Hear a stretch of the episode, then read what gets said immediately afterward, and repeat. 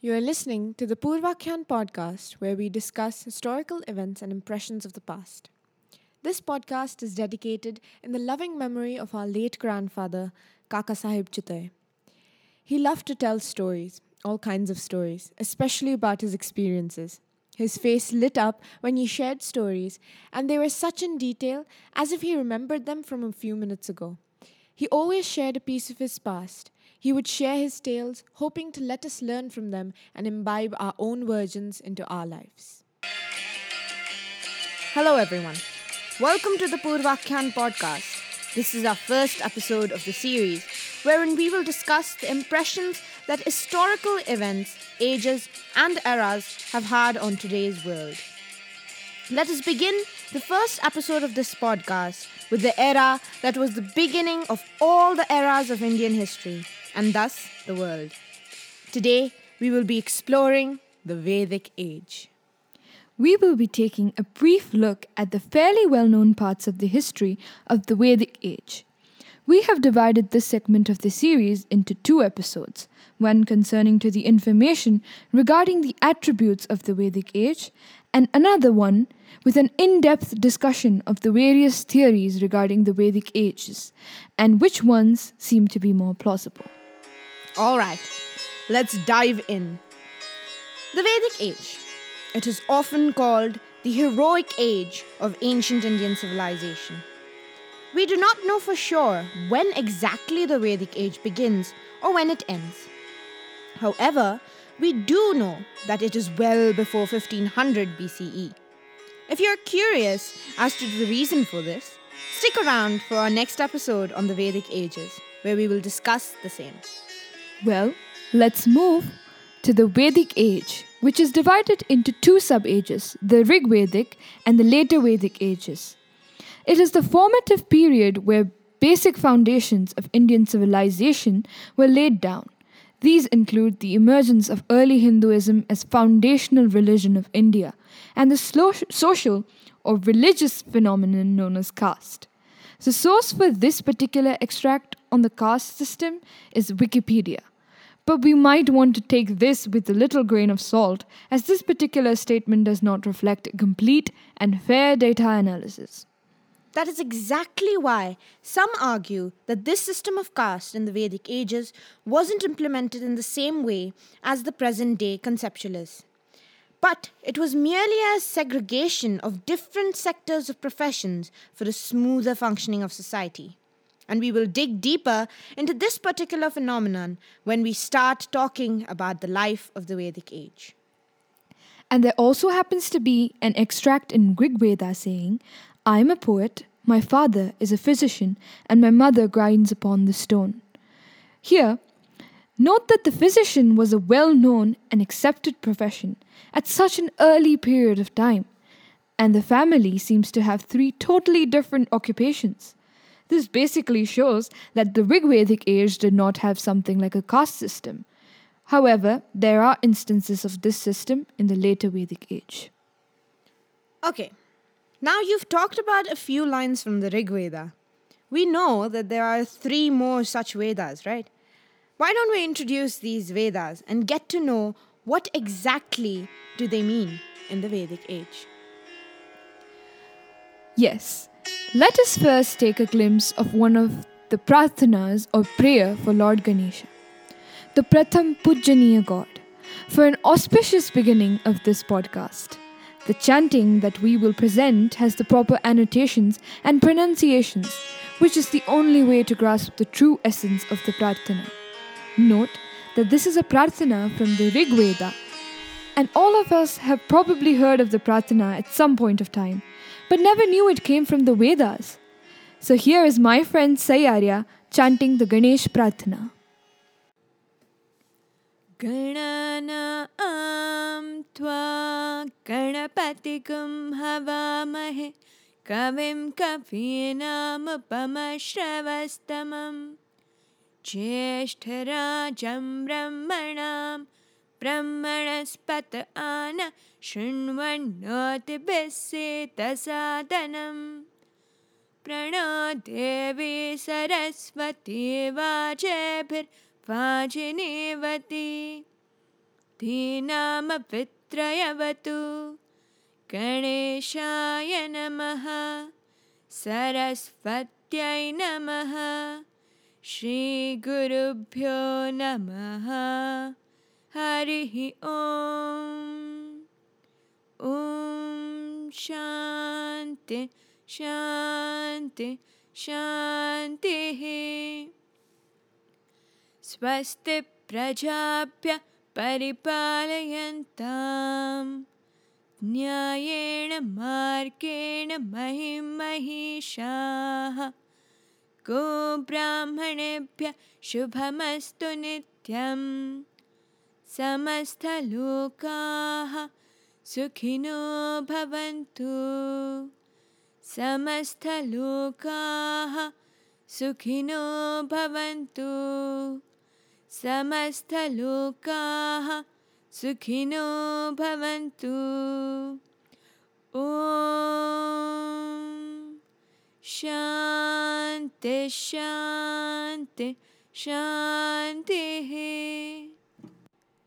The meaning of the Ganesh Prarthana is I pray to you, the Lord of the demigods, who removes obstacles. You are omniscient with complete knowledge. You know more than anybody else. I have come to you recognizing your greatness. You are the Emperor of emperors. You are Brahma. I have propitiated you with my chanting of adoring hymns. I salute to you for the fulfillment of my desires. You are the highest treasure among all treasures.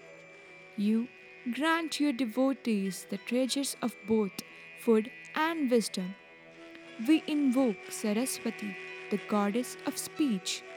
May she be pleased with us and inspire our intelligence. And the meaning of the Shanti mantra is May there be happiness for all the people. May the rulers righteously rule the earth. May there be welfare for the animals and men of wisdom at all times. May all beings be happy and prosperous. Thank you, Sayarya. Also, another thank you for chanting the second shlok and wishing all of us a happy and healthy life. With this, let us travel through the Vedas. The Vedas, meaning knowledge, are the oldest texts of Indian civilization, though passed down orally for over a hundred thousand years.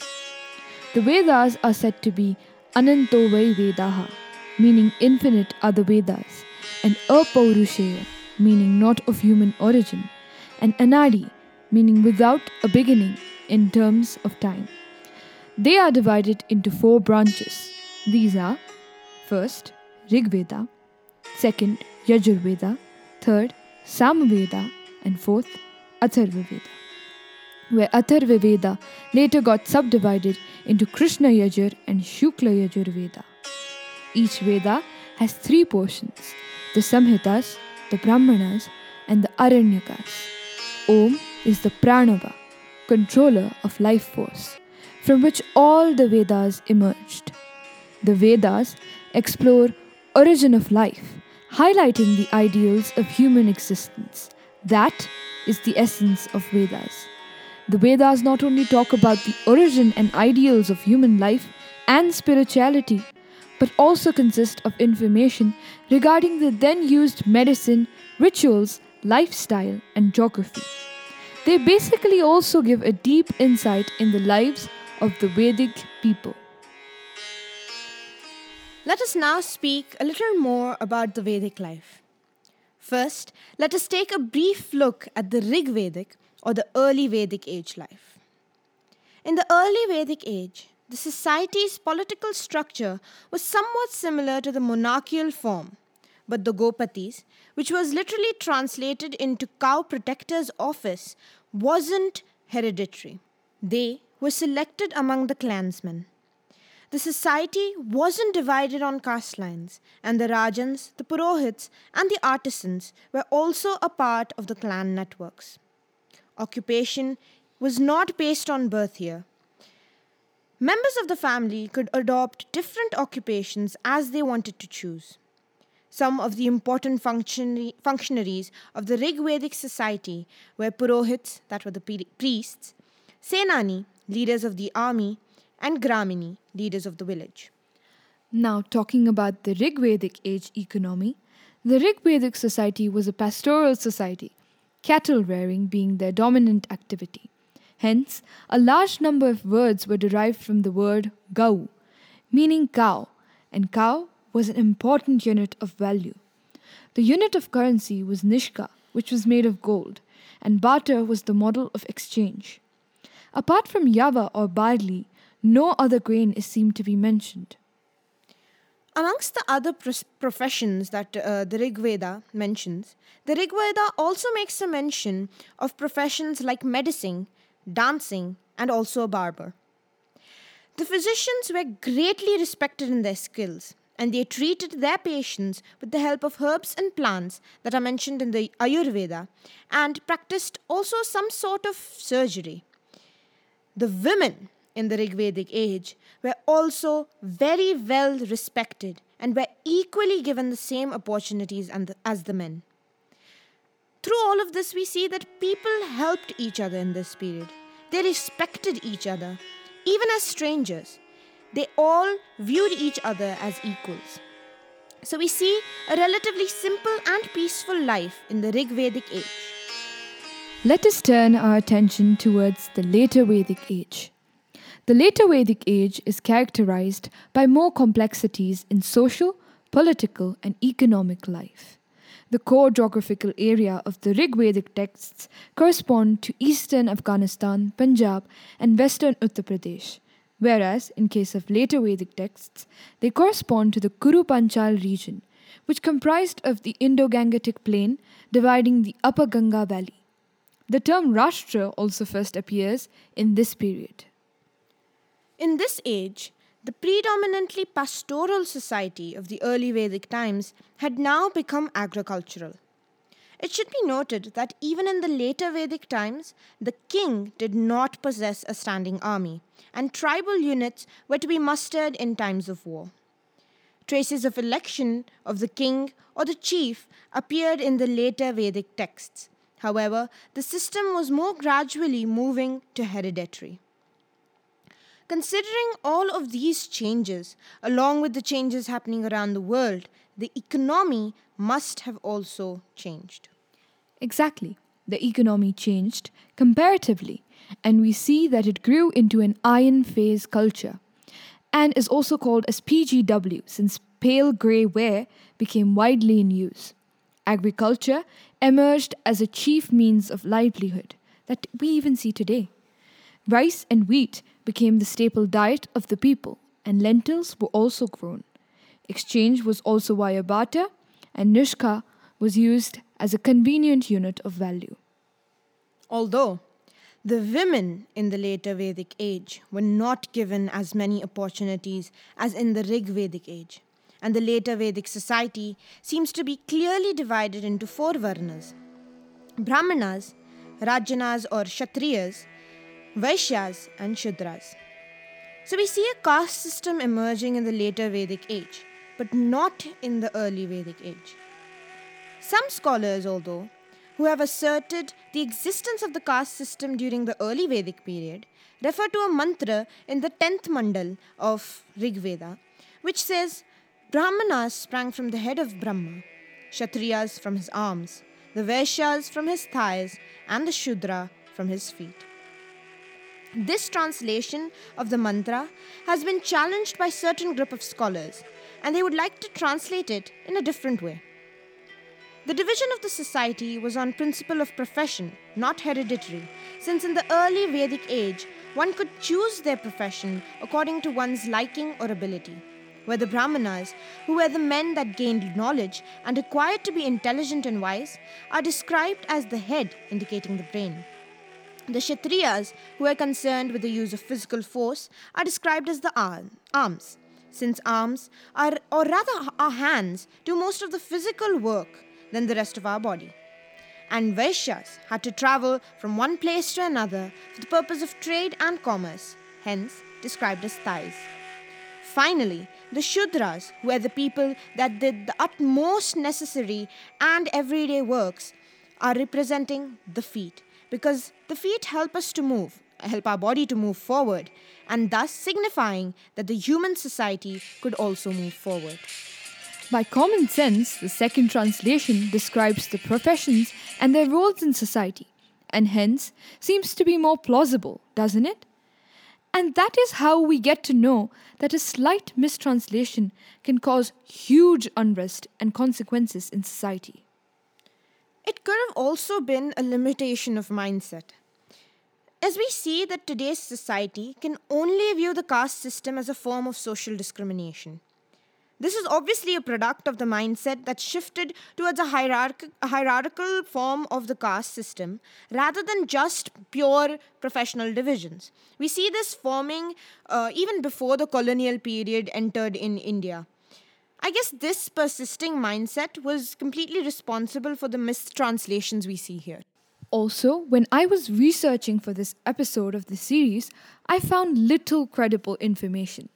When we search the internet, and I don't mean just surfing through Google and clicking the first website that pops up, but like actually going through many websites, searching for the topic, we don't actually find accurate information regarding this particular age. Of course, we do have the Vedas, the oldest literature to be written that has been passed down by oral tradition. But nothing written as history about the Vedic age seems to be a fact, since most of the websites write about the Aryan invasion theory as a fact and literally assume most of what they write. Although, talking to a few people who have learnt and have an understanding of the Vedas, we realize that the Vedas, being infinite and having no human origin, are not composed by the Vedic people, but rather that the Vedic people followed ideals described in the Vedas. We see that the Vedas talk in depth about the adhyatmic value of a person. They talk about the Atma of a person, the soul. They teach people to value their Atma first, then their mind, and then their body. The Vedas include practices on all sorts of forms of science, even those that are not yet comprehensible by modern scientific minds. They talk of the science of medicine, of geography, and even of metallurgy. This never comes to light when we search about the Vedic ages, be it in our textbooks or YouTube or the internet. This is the reason why our next episode is regarding the various theories put up by people regarding the Vedic age and its timeline, which to this day is still debated upon. So, hope you enjoyed this podcast and look forward to our next episode where we discuss the theories related to Vedic age. Thank you.